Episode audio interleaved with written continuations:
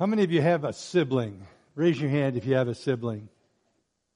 Okay, so most of you are going to be able to relate to this. Did you ever argue or fight with your siblings growing up?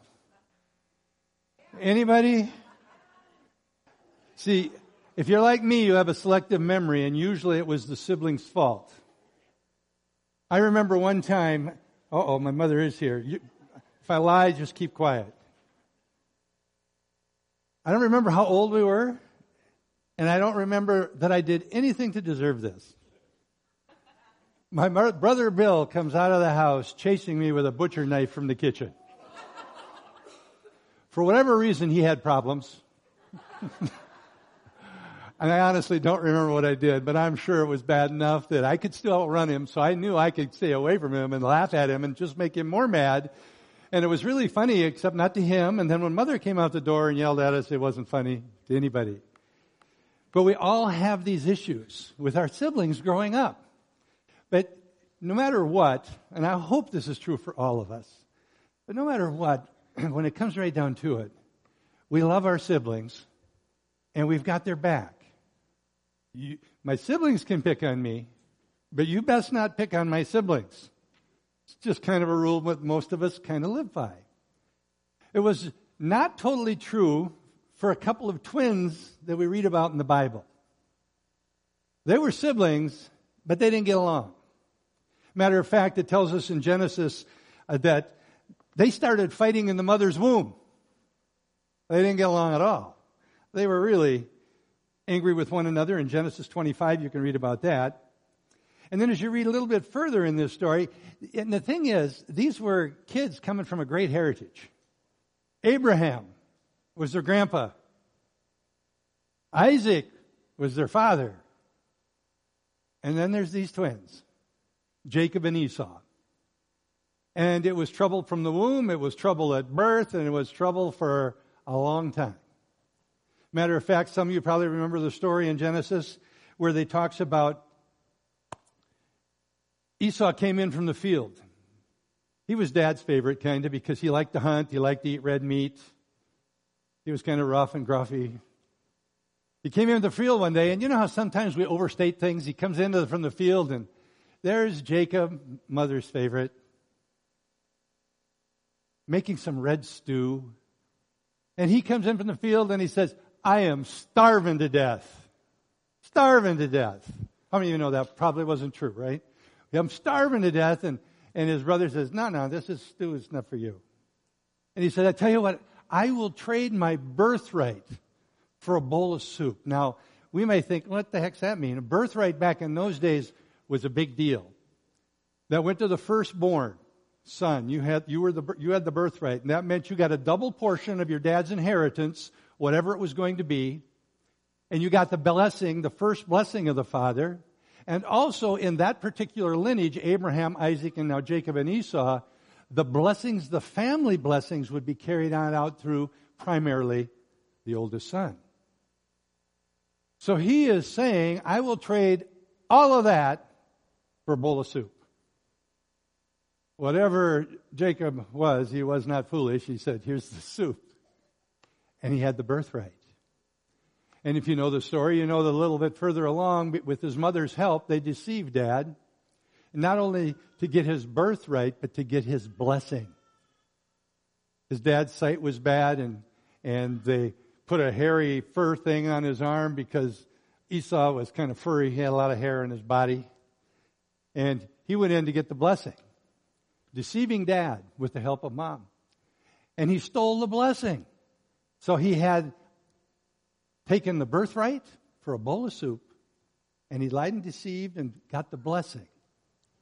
Now we can fast forward a thousand years almost, and the two families are still hating one another.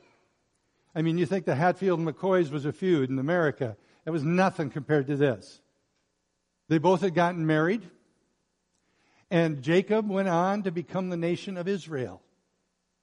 Esau got married and went on to become the nation of Edom. And the Edomites and the Israelites couldn't get along.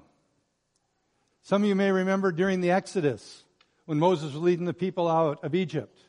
They got to a city called Kadesh. Kadesh Barnea, Kadesh. And that's where they said, let's send in some spies to see the land. So they're right on the border, almost, almost right on the border of where they're going to go to the promised land. You know the story of the spies, and that's not the point of this story. The point of this story is to get that final little distance to the promised land, they had to go through the land controlled and owned by the Edoms, Edomites. And the Edomites said, Yeah, no, you can't pass through. And they negotiate with them a little bit. And no matter what they say, you can't pass through. It got to the place where they said, We won't even let our animals drink the water. We won't even drink the water until we'll pass through your land. Just let us pass through. The Edomites, the Israelites, the feud was ongoing. And they said, No way. You can't go. So if you go back and look at the history of that, you'll know they went from Kadesh. They had to go all the way back down south, go to the east, and then finally come back up and get on the other side of the Jordan River when they finally got to tra- travel across. And it took you a long, long time. So they have a history, these Edomites and the Israelites, a long history. And when we look at the book of Obadiah, is where we're at. We're going through the minor prophets. How many of you would like to read a complete book of the Bible and not have to take too much time? Well, if you read it this week, you know it's only 21 verses. There's only one chapter. So if you want to start bragging to people you read a whole chapter or a whole book of the Bible, go to Obadiah. But if you study Obadiah, you're going to see that almost every verse is just packed full of information. And as with so many of these minor prophets, what they're prophesying then, 500 to 800 BC, somewhere in there, is still so relevant today. It's amazing. When they hear things about how nothing changes. God doesn't change, but you know, sinful people don't seem to change either. The Word of God says there's nothing new under the sun. The things that we deal with, they dealt with in so many ways. Cultures, everything, so different. So we're going to be looking at the book of Obadiah. And the name Obadiah simply means servant of the Lord or messenger of the Lord. And it's interesting, there are about 13 Obadiahs in the Old Testament, but we really don't have any idea which one of them wrote this book, if it was any of them. So this Obadiah is an unseen person, and he comes on the scene. And most of the time, as we go through these minor prophets and the major prophets, what you discover is this God is speaking through these men. He's speaking to them, warning people. It's if he's saying, okay, victory, I've had enough. Time to get your act together. Here's what I expect you to do. I expect you to repent and come back to me, or there's going to be some real problems here. I'm going to bring discipline or destruction. Well, this one's different. He is going to be addressing the Edomites, but it's almost as if he's doing it in such a way that it's going to encourage the Israelites. Because he's not going to tell the Edomites, return to me and repent. He's going to tell them, I've had enough. I'm fed up. Total destruction is going to come your way. And we're going to see there is a pride and arrogance to the Edomites that God is really at it with. The title of the message was simply Pride Comes Before Destruction. Pride comes before destruction. We've probably heard that phrase. We may not know where it came from. But this is the message that is being spoken, and God is saying, enough is enough. In chapter one, uh, uh, chapter one, there's only one chapter. If you got your Bibles, you turn to it, it'll take you a little while. You might want to look to your table of contents because it's only two pages. But I encourage you to go there. Not all these scriptures are going to be on the screen. I'm going to read a number of them. Chapter 1, verse 1. Verse 1 starts out the vision of Obadiah. This is what the sovereign Lord says about Edom. We have heard a message from the Lord. You know, you watch news sometimes and you see a news alert thing flashes. Well, that's kind of what this is. Obadiah gets a vision and he declares it. God has just sent me a message. News alert. Here it is. It's like, I'm going to talk about the Edomites. Listen, Israelites, and be encouraged. This foe that's been tormenting you forever, almost, its time is up. It says, we have heard a message from the Lord. An envoy has, was sent to the nations to say, rise and let us go against her for battle. See, I will make you small among the nations. You will be utterly despised. The pride of your heart has deceived you, who live in the clefts of the rocks and make your home in the heights. You say to yourself, Who can bring me down to the ground? Though you soar like the eagle and make your nest among the stars, from there I will bring you down, declares the Lord. Now, there's a lot of imagery there that we might just think are flowery words from Obadiah, but you need to know a little bit about ancient Edom, the Edomites, the city that they were in. In the Greek, the word is translated Petra. You may have heard of that. Selah in the Hebrew. This place, Petra, was where they had their homes. I've got a couple of slides, and I'm probably getting ahead of the pictures there, so you go ahead and put up the first picture that you see. How many of you remember are, are, are fans of Indiana Jones? Anybody a fan of Indiana Jones? Come on. The Last Crusade, Indiana Jones. You may remember they were headed to this, this city. They were headed to this city, and you see them riding horses through that narrow opening. And that narrow opening is the only way you could get to this ancient city of Petra. Made them feel a little bit secure. And when you got into this place, now go to the next picture and we'll get these out of the way. Petra has been voted as one of the seven wonders of the world. The, the Edomites did not build most of this. The nation that came after them and had destroyed them built a lot of what we see here. But as you come out of this narrow, narrow canyon that would be almost impassable for an army of any size. This is what you'd first see. And when it talks about their homes, go to the third picture, please. They built their homes in the cliffs up in the mountains. So you can see those verses when it talks about, you know, no, the, the, no matter where, they live in the clefts of the rocks. You make your homes at the heights. You say to yourselves, who can bring us down to the ground? The Lord says, though you soar like an eagle, make your nest among the stars. I'm going to bring you down. So there was a meaning behind these words as Obadiah the prophet is speaking to them. And we're going to eventually focus primarily on pride. And for these people, it wasn't just a pride of self importance, like, you know, I'm all it, we're all it. It was a pride of self sufficiency.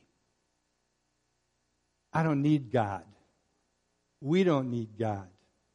We sometimes forget when we look at these people on the other side of the family tree.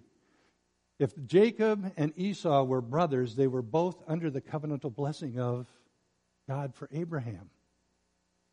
These people had been blessed whether they know it or not.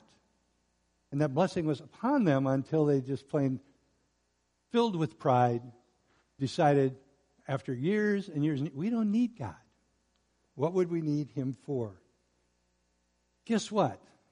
We're now living in a culture and society that's becoming more like this every day. The people think we don't need God. We don't need God to direct us to tell us what's right or wrong. If we want to know what's right or wrong, we go to the government and ask them what's right or wrong, and if they don't like what we tell them, they change the laws. What's right or wrong? We don't have to seek God to know what to do. We don't need to have Him point out sin in our life. Why?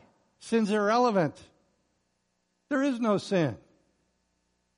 Again, if something doesn't sound good, we declare it is good. We don't need God. There is no sin. What do we need Him for? We don't need a God to lean on. We don't need to lean, a God to lean on when, when, when we're grieving, when things are going bad, when things are going wrong. We don't need God. We got Dr. Phil. We got Oprah. We got Ellen. We got a million self help books, and we got all those wonders of modern psychology. What do you need God for? We don't need Him. Culture of self sufficiency. If you look at Edom, you discover God despises it. Pride does come before destruction. throughout the scripture, God has made very, very clear that arrogance and pride are sin. If you looked in Proverbs, you'll see where it's found what I've been produ- speaking here. Proverbs 16, 18 says, Pride goes before destruction and the haughty spirit before the fall. And James in the New Testament reminded us of this by saying, God opposes the proud, but he gives grace to the humble. Because of the pride of the Edomites, the self sufficiency, the attitude that they had, they are blinded to the fact that God's blessings have been there for years. They're blinded and deceived. And they're going to, we're going to look at five areas, and I'm going to read a few scriptures, and I'm always going to read the scriptures a little fast, so you might want to just jot down Obadiah. Chapter 1, the only one. And look at some of these things. The first place that they are totally deceived in is security that they've developed, manufactured on their own. I already showed you the pictures of where they were. They felt totally secure in their location. There is no army going to come, and they're not going to come through that narrow canyon. We'll just pick them off one after the other. After no, we're safe.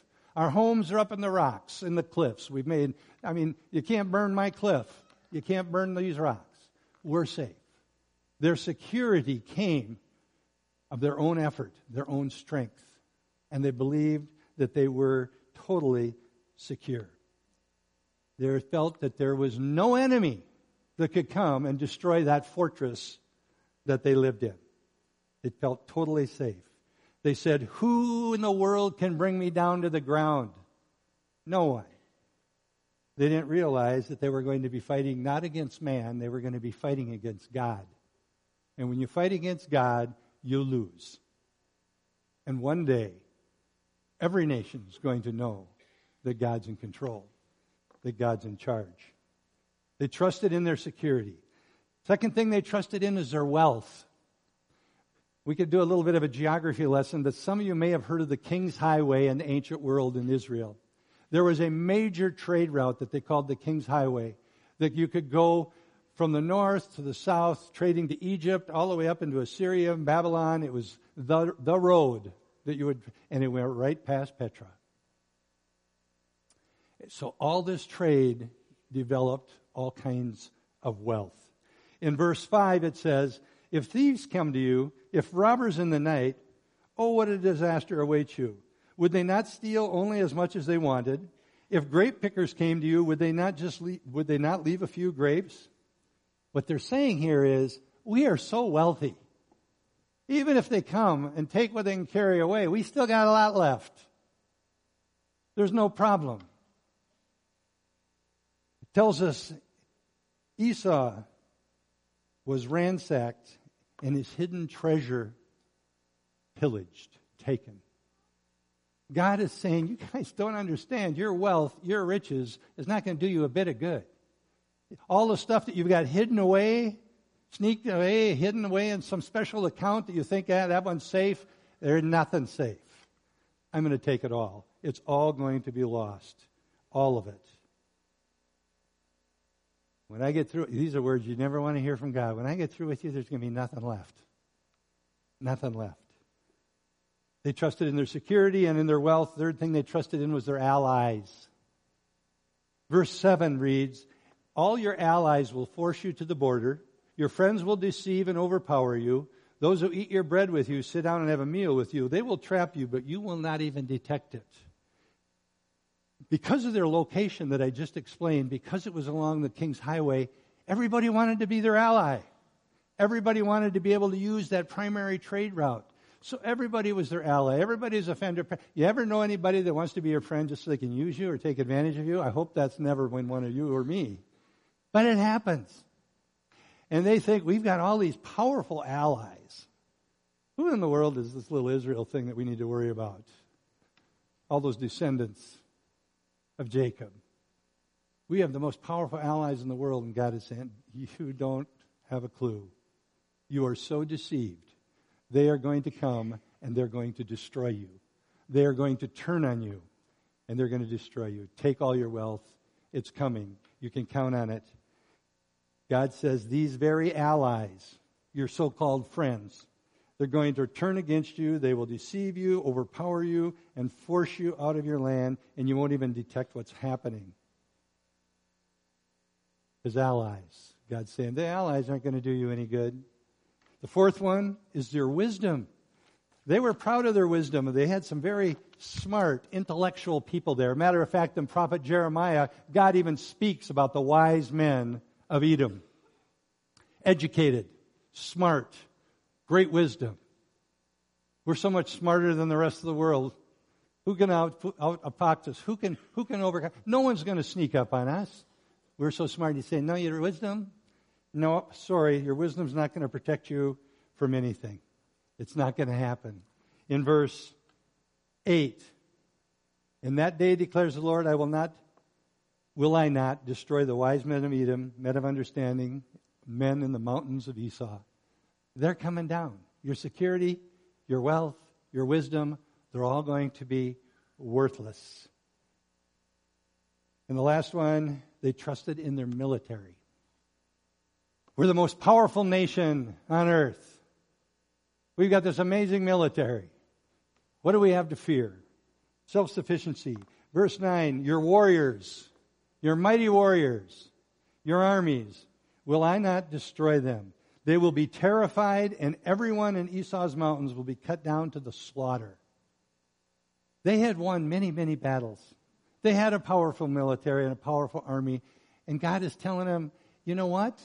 When the curtain's coming down, your army's not going to do you any good either.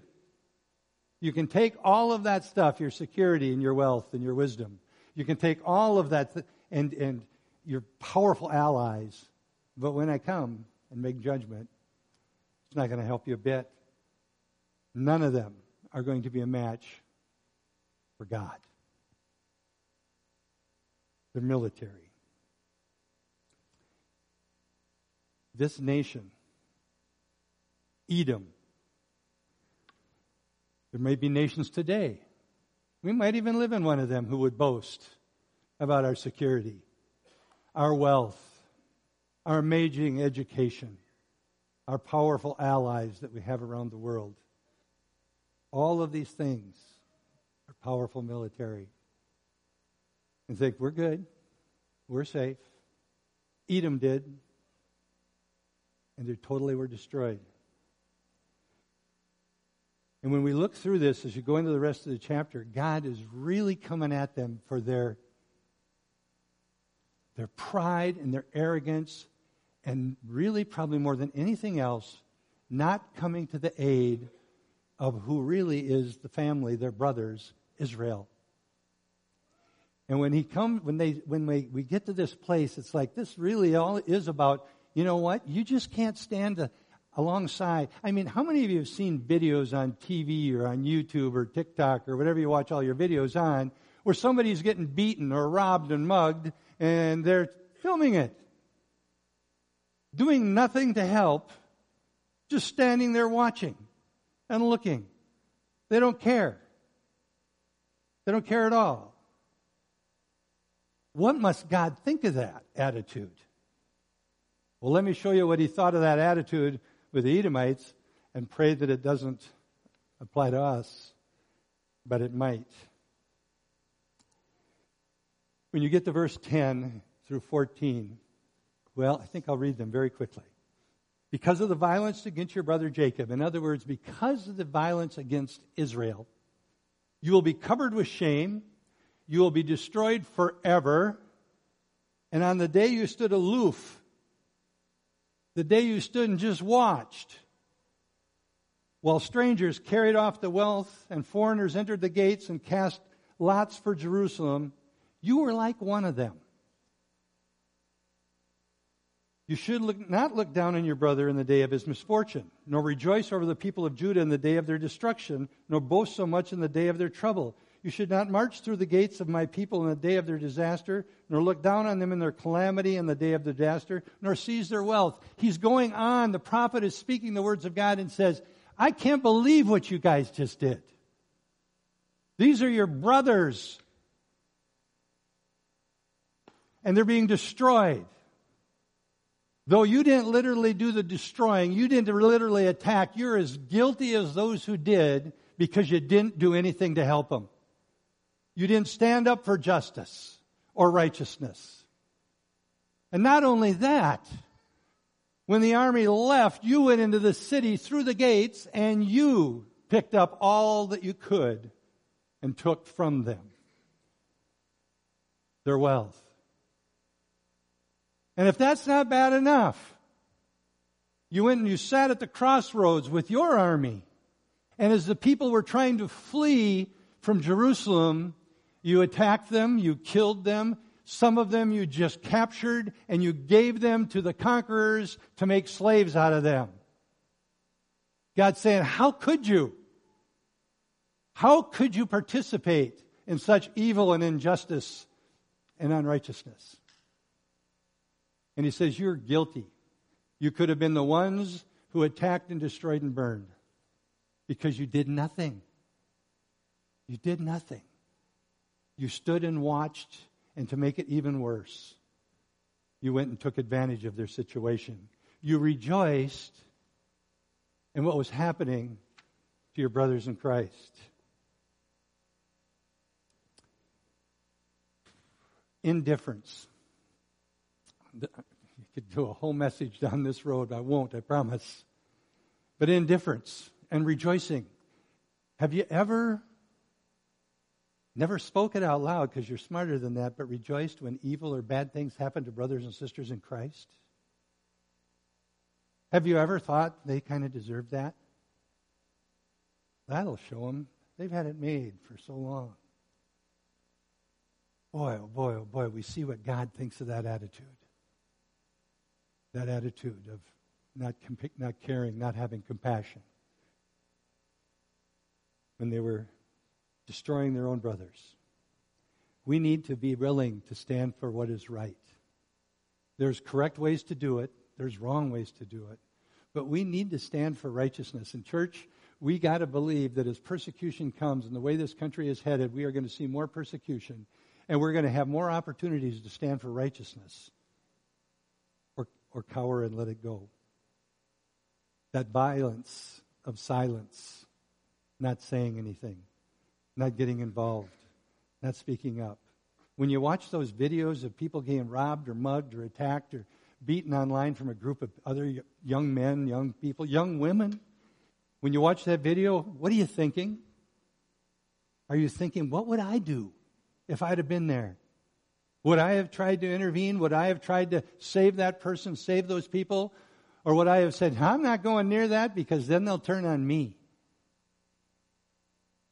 You know, Christ went to a cross and was crucified for us. Can we possibly stand by when we see evil everywhere? There are so many things that we could bring into the political realm, and I'm tr- intentionally trying to avoid that. But there are so many things we can't remain silent on as a church, as individuals. Where unrighteousness and evil are, we need to voice an opinion with wisdom, with the love of the Father, but not in silence, ever in silence. The Lord gets real specific with the Edomites and he levels three charges against them quickly. The first charge You should not march through the gates of my people in the day of disaster. He's saying, you know what? You shouldn't have done that. You shouldn't have went into those gates. You shouldn't have went into the city to try to pick up whatever you could steal and take from them. You shouldn't have never did that. You should be helping your brothers instead of going in there and helping yourselves for their goods.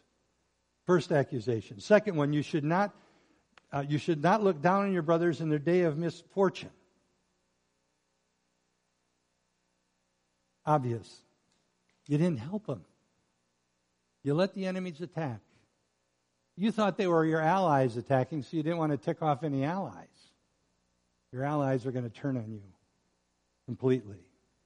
And the third accusation, the third you should not, wait at the crossroads and cut down their fugitives, cut down your people of Israel as they're trying to escape. Hand them over into slavery. It's like God says, you know what? Three strikes, you're out. Remember the verse I said? You're going to be destroyed forever? Forever. Somewhere around 500, 600 BC, the Edomites disappeared from planet Earth. You look on a map, you'll see nothing about Edom. You'll see nothing about the Edomites. There were some who came from Edom at the time of Christ, but they were no longer considered a nation or a people. They were gone. God had taken care of them, He had judged them. And as we continue on in verses 15 through 21, we read about the day of the Lord. That phrase, some people say if you look at the timing in the prophets, and sometimes it's hard to tell exactly when they're ministered, but many think that Obadiah was the first guy to use those words, the day of the Lord. And the day of the Lord is a metaphor when God comes in judgment. It's used as a metaphor throughout the Old Testament when he came against nations or cities or groups of people. It's the day of the Lord. But it's also used in Revelation, it's also used in other prophetic words to when Jesus is coming back. It's going to be the day of the Lord. And one thing you see always in the day of the Lord, when the day of the Lord comes, whether it was to nations in the past, cities in the past, or when Jesus comes to return, two things always take place. There is destruction and judgment against evil. And there is salvation and protection for the righteous. When we look at these things, we need to understand when the day of the Lord comes, I mentioned this in one of the other ones in recent weeks. It's not all good stuff. For believers, it's amazing. Our Savior and King is coming. If we're still alive when He comes, it says we're going to be taken in the up into the air and meet Him. Awesome. New Jerusalem, going to rule for a thousand years. Awesome. But we neglect the other side for those who have rejected Christ. That are still alive at that time, or those who have rejected Christ through their death in this life, judgment and destruction come. That's why it's so important we understand. Salvation is for all. It's available to all, but it requires us to accept and receive the gift. Acknowledging that we are sinners and need a Savior, and that Jesus Christ came as God in the flesh, and He is that Savior, and that He died for our sins and he was raised again from the dead, and he sits in heaven next to the Father praying for you and me. If we've never done that, we are on the wrong side of what's going to take place on the Lord's day. We will be condemned to separation from God forever in the place the Bible calls hell, a place of torment for eternity. Accepting Christ on the day of the Lord, it's going to be a celebration for those that know Jesus, spending eternity with Him. Salvation is the first and most important thing. we learn from Obadiah, there's some other things that are important. Pride goes before destruction. We need to guard our hearts from pride. God humbled himself and became a servant. We need to walk in humility guarding our hearts. It's easy to come uh, to get filled with pride for most most anything, and almost all sin, most sin comes out of the root of pride. We need to guard our hearts. We need to realize and live our lives in such a way that we acknowledge and know that we need God. It's not self sufficiency. My sufficiency is in Christ. Without Him, we're nothing. With Him, we can do all things through Christ we need to guard ourselves, and this is going to be more challenging in the days ahead, against this attitude of indifference. Just keeping our mouths shut or staying out of things because we know it could bring some problems into our own lives. I'm not going to be bothered with that. I'm just going to stay over here and do this, that, and the other thing. Indifference. God does not love indifference. He doesn't like indifference.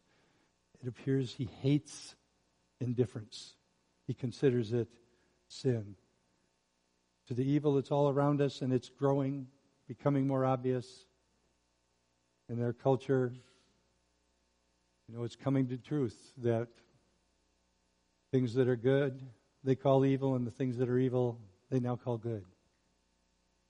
We can't be indifferent. And we need to really count the cost. because when we speak up, when we get involved, there will be consequences. You know, it's kind of interesting. in Afghanistan, I got a, a report from a brother who's in contact. Over 500 house leaders have supposedly been martyred, killed, murdered in Afghanistan since we left. Those 500 house churches have exploded into many, many, many more house churches. What's going on in Ukraine is causing an explosion in Christianity, not only in Ukraine, but in Poland and surrounding areas. God is clear in history has built his church on the blood of the martyrs. Now, I really don't want to be one of them, but we're going to have consequences. Who are we going to put our trust in? Ourselves or the Lord? Yeah, it's going to be hard to say have a blessed Father's Day after this, isn't it? Let's close in prayer. Lord, we do thank you and praise you for your word. God, even though it was spoken centuries and centuries ago, there is so much that we can glean from it that it applies in our own lives. God, we thank you and praise you that we serve a mighty God, an unchanging God. Lord, that your word is true. Lord, and we acknowledge before you that your word is very clear. There will come a day that every tongue will confess that Jesus is Lord, that every knee will bow to that name. Lord, no matter how mighty, how powerful, how wealthy a nation is, that when you decide to bring it to, bring it to its knees, it's going to happen. So, Lord, we pray for an awakening, a spiritual awakening. We pray for spiritual revival amongst your churches. God, we pray for the harvest that's out there to begin to be harvested in greater ways. We pray that you would give us a holy boldness, just bathed in your love, to share the good news of the gospel and advance your kingdom. Lord, as we go today, a day where many, many families gather, and even as families gather, there are many families where dad's gone. He's not there anymore. For many of us, it's the first Father's Day where we're experiencing that. Lord, we thank you for fathers. We thank you for dads. We thank you for the good memories of those that have passed. We thank you for each one of the men that are here that are husbands and fathers. We pray, God, for your grace as we fulfill the call on our lives to be the kind of men that you want us to be. And as we go, we pray for your protection, your covering over us, as many will be traveling. God, we ask all this in Jesus' name. Amen.